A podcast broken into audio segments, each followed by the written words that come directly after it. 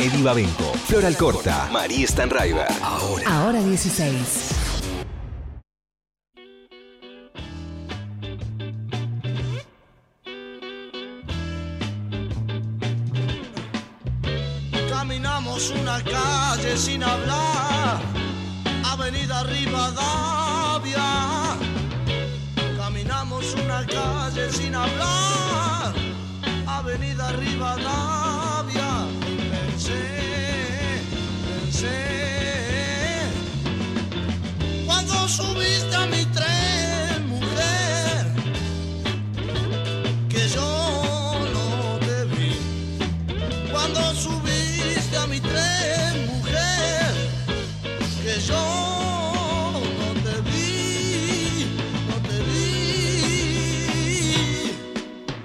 Qué lindo, Avenida Rivadavia.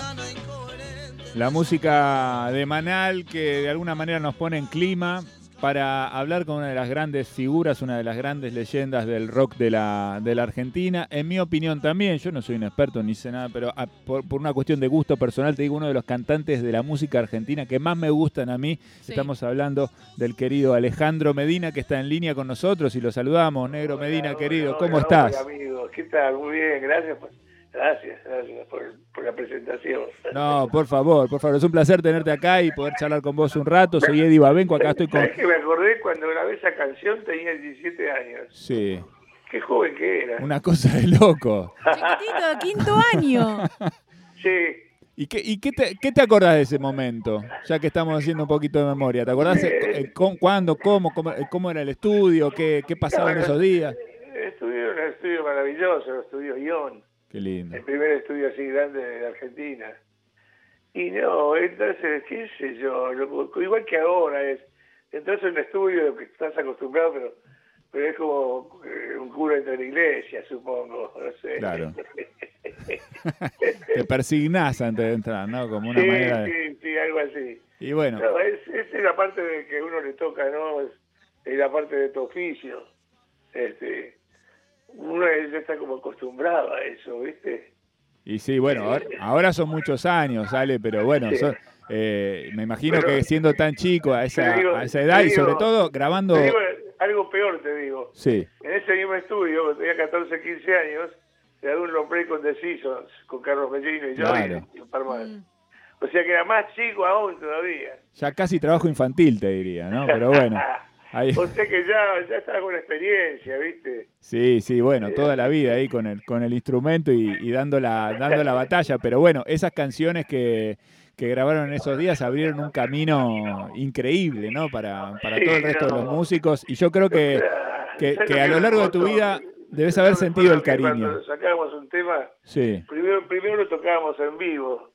y claro, después salía, mucho. de- después salía el disco. Y cuando salía el disco en singles, ya la gente lo sabía, los pibes lo sabían. Este, y no tenía difusión radial ni nada de eso. Era increíble. Pero que tenías un público que te seguía tanto que se aprendía las canciones en los recitales. Sí, sí, y cada vez eran más, ¿viste? Cada vez eran más pibes. Qué loco, Cada porque más- aparte no había dispositivos. ¿Eh? Que no había dispositivos para grabar, que te la aprendías ahí. No, hay- no, no, no, no vas con, no ibas con un grabador. No, claro, era todo. todo Pues escúchame, también hubo una época en con grabadores, quizás los grabadores de ocho canales, Sí. chiquitos. También sí, bueno, hemos andado con grabadores. para grabar los conciertos. Para grabar cualquier cosa al instante.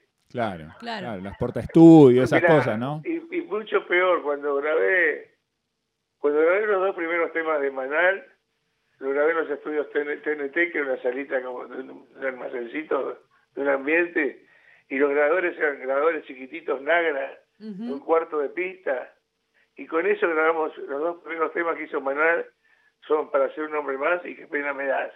Y tiene un sonido tremendo, tremendo.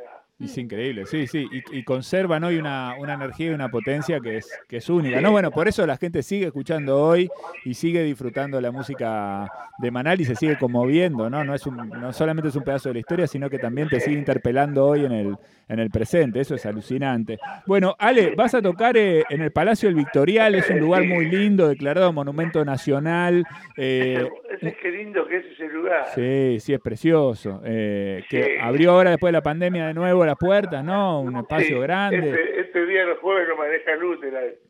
Claro. eh, y, vas a estar, y vas a estar tocando mañana. Ah, cierto. Claro, te, acordas, te habías olvidado. Mañana con la con la Medinite, con tu banda. Contame un poco de eso. Bueno, voy a estar este, con la Medina, la Medina, que esta vez voy en trío porque uno de los guitarristas se fue a Egipto a tocar. Ah, muy Y bien. volverá, volverá en 10 días, creo.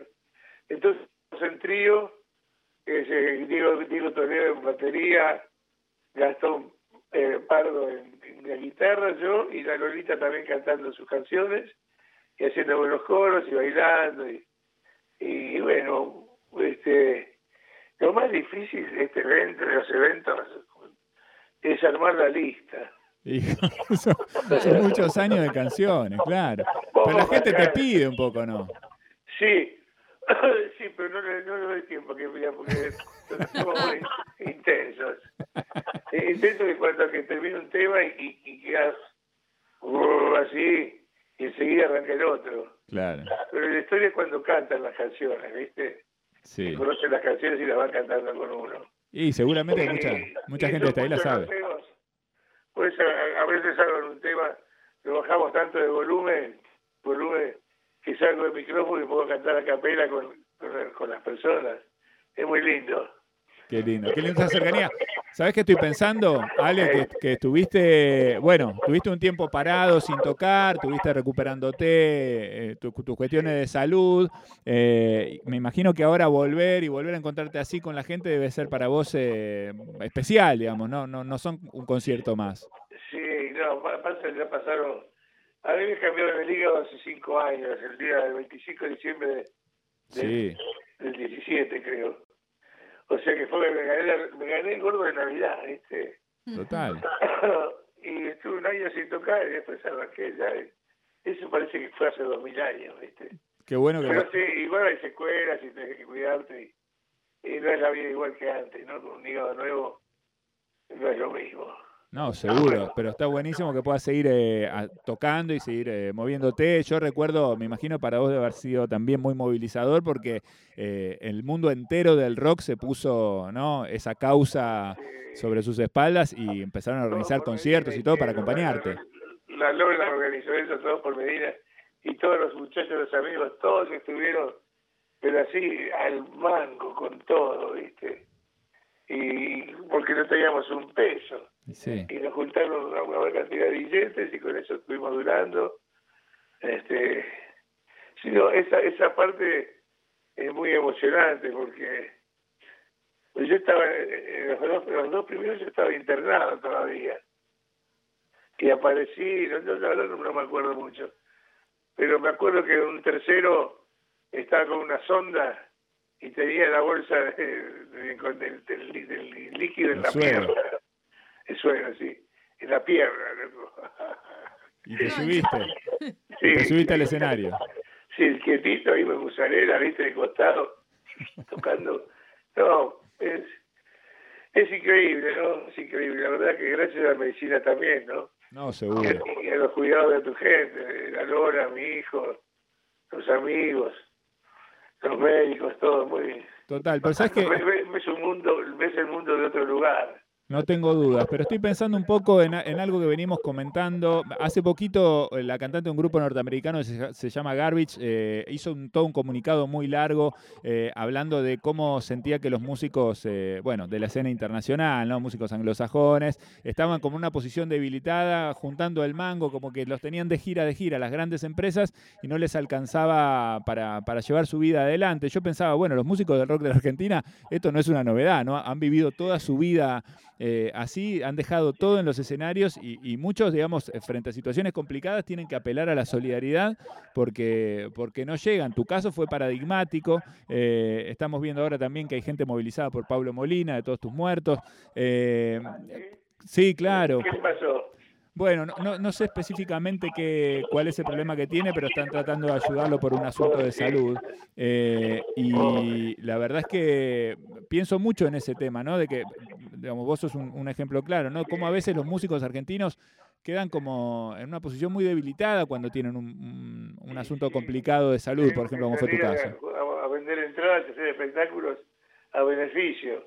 Sí, eso es, eso es impresionante. Sí, digo, como sociedad no estamos cuidando a nuestros músicos, no habla bien de nosotros. No, no, yo te digo, no, no, yo no mucho, mucho no quiero decir, pero tengo inconvenientes con las compañías grabadoras, viste, que no me, no me pagan, que me quieren pagar lo que no es y yo no cobro, viste, porque no quiero cobrar lo que no es. En fin, bueno, es, es, es tremendo, ¿no? Porque acá todo el mundo escucha música, viste, vos prendés la radio, vas al baño, vas al bar, vas a cualquier lado y escuchás música. ¿Quién toca esa música, loco? Imagínate, nosotros. Y no nos pagan lo que nos deben pagar, no ganamos lo que tenemos que, tenemos que ganar. Y, no- y nadie se fija en eso, ¿viste? Nadie se fija. Sí, sí, sí. Entonces decís, ¿qué sos músico? ¿Y de qué laburás? Soy cartonero, qué sé yo. No, es, este, es muy dura la cosa acá. Total. Che, quiero preguntarte por una cosa más que, que es que eh, grabaste la, la marcha peronista. Eh, Grabé, grabé la marchita. que, ah, mira, acá la, la, la tienen los chicos de fondo. Ah, sí. Te mandaste un poquito, a ver. A ver, vamos a escucharla, dale. Si escucha Macri me va a matar, ¿eh? Todos unidos triunfaremos y como siempre el power, ¿no? un grito de corazón viva Perón por ese gran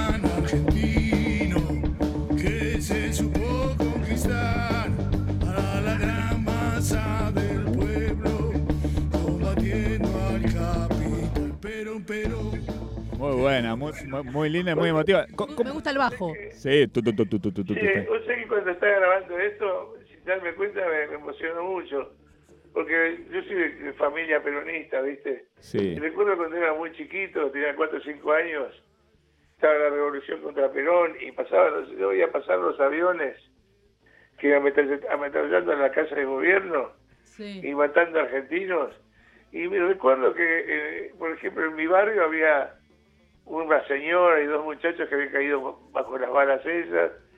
Y, y es tremendo, ¿no? Porque hoy, hoy, lamento mucho decirlo, pero en una parte del gobierno están los mismos tipos esos reaccionarios que, que, que nos mataban a los argentinos. ¿no? Este, y están queriendo seguir, quieren gobernar, ya gobernaron y rompieron todo y ahora quieren seguir. Y me da, me da un poco de miedo porque yo pasé mal los momentos de la, de la dictadura acá. Yo me acuerdo, me sorprendí una vez que charlando en una radio, en otra radio, contaste que, bueno, te comiste un garrón porque te fueron a buscar, digamos, cuando llegó la dictadura, te fueron a buscar y, y te tuvieron ahí detenido y te, y te torturaron. Estuve 10 días detenido cobrando. Lo mismo que le pasó a David Lebón también. A él le pasó unos- un mes antes que a mí. Este, y no podés vivir así. Y, y yo, yo puedo volver a vivir eso otra vez porque yo soy un hombre viejo, soy grande. Pero que los pibes le pasa eso, que vas caminando y te siguen los patrulleros o te, o te secuestran. y- eso no quiero que le pase a nadie más, ¿viste? No, y, y te asusta un poco esta cosa que hay de un reverdecer de, de muchas ideas de derecha, de muchos fascismos eh, ganando incluso elecciones en algunos países europeos. ¿Estás viendo eso un poco con preocupación? Sí, sí. Sí, porque representan la, la violencia, ¿viste? No. O sea que ahora yo no entiendo por qué eh, el pueblo está, está hay que estar en contra del pueblo, el populismo. No entiendo por qué. Si más de la mitad del planeta somos todos populistas. ¿Qué, qué les pasa? Sí, sí, populista es, es por el pueblo, ¿no? Tiene que ver con estar en- vinculado con el pueblo, entender al pueblo en tal caso, ¿no? Pero bueno, han logrado a través de, de- de algunas operaciones convertir en esa palabra en una especie de, de insulto, Yo ¿no? creo que están por muy debajo de, del nivel este u- socio-humano, ¿viste? Porque parece que son bárbaros para muchas cosas, pero justamente ahí meten la gamba, ¿viste? Hablan de transparencia y mienten, qué sé yo, estoy muy podrido, estoy muy harto de eso. Pero bueno, yo ya viví mi vida y estoy en los últimos tiempos de, de mi existencia, ¿viste? Yo creo que te queda por mucho por delante. Te quería preguntar un poco por eso, digamos, eh, digamos, pensando en el futuro. ¿Qué cosas te dan ganas de hacer de acá a los años siguientes? ¿Te dan ganas de, de grabar un disco? ¿Estás con planes de eso? ¿Qué, ¿Cómo estás viendo lo- el futuro próximo? Estoy en eso, estoy grabando. No termino de grabar porque me cuesta mucho hacerlo, ¿viste? Claro. Primero por la situación económica, en cuanto que tengo muchos amigos con estudios que por supuesto me lo ofrecen. Este, y estoy haciéndolo, sí, tengo varios temas sin terminar, que eso es muy bueno. Y, y bueno, estoy en eso. Bien. No me, doy, no me prisa, porque, qué sé yo, el tiempo para mí ya, ya no existe, ¿viste? Ya no. estoy- Mirá que te van a de apurar ahora. No te apuraron cuando te tenían que apurar, mirá que te van a apurar ahora, negro. Claro, claro, pero lo estoy haciendo, ¿viste? Sí. Tengo, cuando tenga muchas ganas de escucharlo, yo lo voy a terminar. Bueno, Pero estoy piloteando ahí. estaría bueno, si, si tenés ganas te comprometemos, eh, ojalá que estemos acá para, para recibirte, pero si tenés el disco entre manos te vamos a estar esperando acá para que lo vengas a tocar. Sí, como ya como voy con la guitarra y toco todo. Dale, me encanta, me encanta ese plan. Bueno, eh, volvemos a invitar a todos entonces mañana en el Palacio El Victorial, la posibilidad de encontrarse con, con el Negro Medina y la Medi Night Band, Piedra 722, ¿sí? Eh, es tempranito, 8 de la noche. Sí, 20 horas. Bien, perfecto. O sea, nos dan puertas a las 20 horas. Bien, te tomas algo, te comes algo.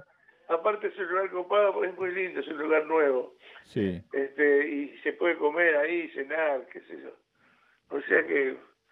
Y tengo preparada la música tocada a, volumen 4, ¿viste? bien, para estar cerca de la gente. Claro, para no matar, de romperte la cabeza. Este, porque puede ser el mismo yo en volumen 8 que ya es mortal, ¿viste? ¿Y va a haber sorpresas? Apá, Eh, puede ser que haya sorpresa, sí. Eh, rifo- tengo discos, rifo discos con entrada. Ah, Este, en fin, sí, va a haber sorpresas. Muy bien, bueno, eh, una invitación divina entonces, quienes tengan ganas mañana, sí, a las 8 de la noche, Piedra 722, Palacio del Victorial, es una experiencia en sí misma pasar por ahí y disfrutar el lugar y conocer el lugar, pero además de eso, lo tenés a el negro Medina, Alejandro Medina, una pieza clave de la historia del rock de la Argentina, cantando para vos en esa cercanía además, ¿no? Que, que es muy linda. un bar chiquitito, tiene un pequeño escenario, ¿viste? Es como estás cara a cara con las personas ahí. Sí. Es Sí, lindo. sí, totalmente. Bueno, Ale, eh, un placer enorme tenerte con nosotros. Mucha suerte mañana. Están todos, todas invitados, invitadas. Y, y acordate que te comprometiste. Si tenés el disco, te esperamos acá. Ok. Dale. Bueno, muchas gracias por el aviso, por todo esto. Eh, los, eh, los quiero mucho, gracias. Saludos. Nosotros también, Saludos a todos. Te mandamos. Pasen muy bien. Y vengan, vengan a verme. bueno, un gran abrazo para vos y para Lola también. Y, Gracias. y ahí nos estamos viendo. Dale, un abrazo. gracias. Alejandro Medina, Alejandro Medina, ¿sí? el bajista de Manal, toda la historia del rock de la Argentina, Aeroblue, La Pesada, Papo Blue, cuántas historias ¿no? para contar eh, acá en la tarde de hora 16 en Nacional Rock 937.